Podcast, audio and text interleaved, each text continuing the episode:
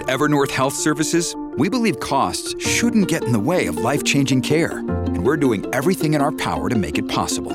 Behavioral health solutions that also keep your projections at their best? It's possible. Pharmacy benefits that benefit your bottom line? It's possible. Complex specialty care that cares about your ROI? It's possible. Because we're already doing it. All while saving businesses billions. That's Wonder made possible. Learn more at evernorth.com/wonder. Podclass, i podcast di classe editori. Giornata di cali per Piazza Affari che cede circa lo 0,7% in una seduta contrastata per le principali borse europee. Chiude invece sopra la parità il DAX di Francoforte. Linea mercati. In anteprima, con la redazione di Class CNBC, le notizie che muovono le borse internazionali.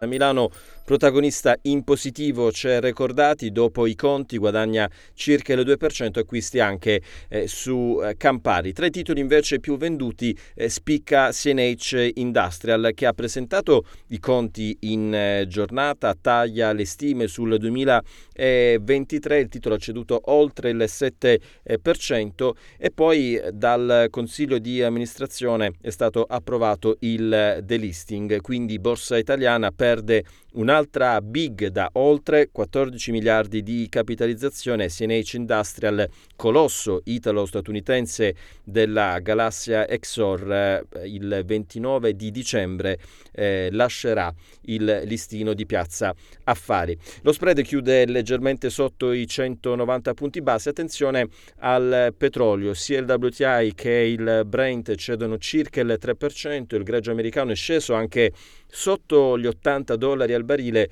eh, motivo per cui eh, tutti i titoli del comparto oil and gas, anche in Italia come Eni e Tenaris, hanno fatto fatica. Giornata ancora eh, molto ricca di trimestrali, sono usciti i numeri di poste italiane che chiude i primi nove mesi dell'anno con un utile netto di un miliardo e mezzo, significa quasi più 6% rispetto allo scorso anno. L'outlook per il 2024 è forte, non c'è per non essere ottimisti, ha detto l'amministratore delegato Matteo Delfante. Molto bene anche eh, i numeri di Banco BPM tra le banche nei primi nove mesi, utile record a 943 milioni di euro.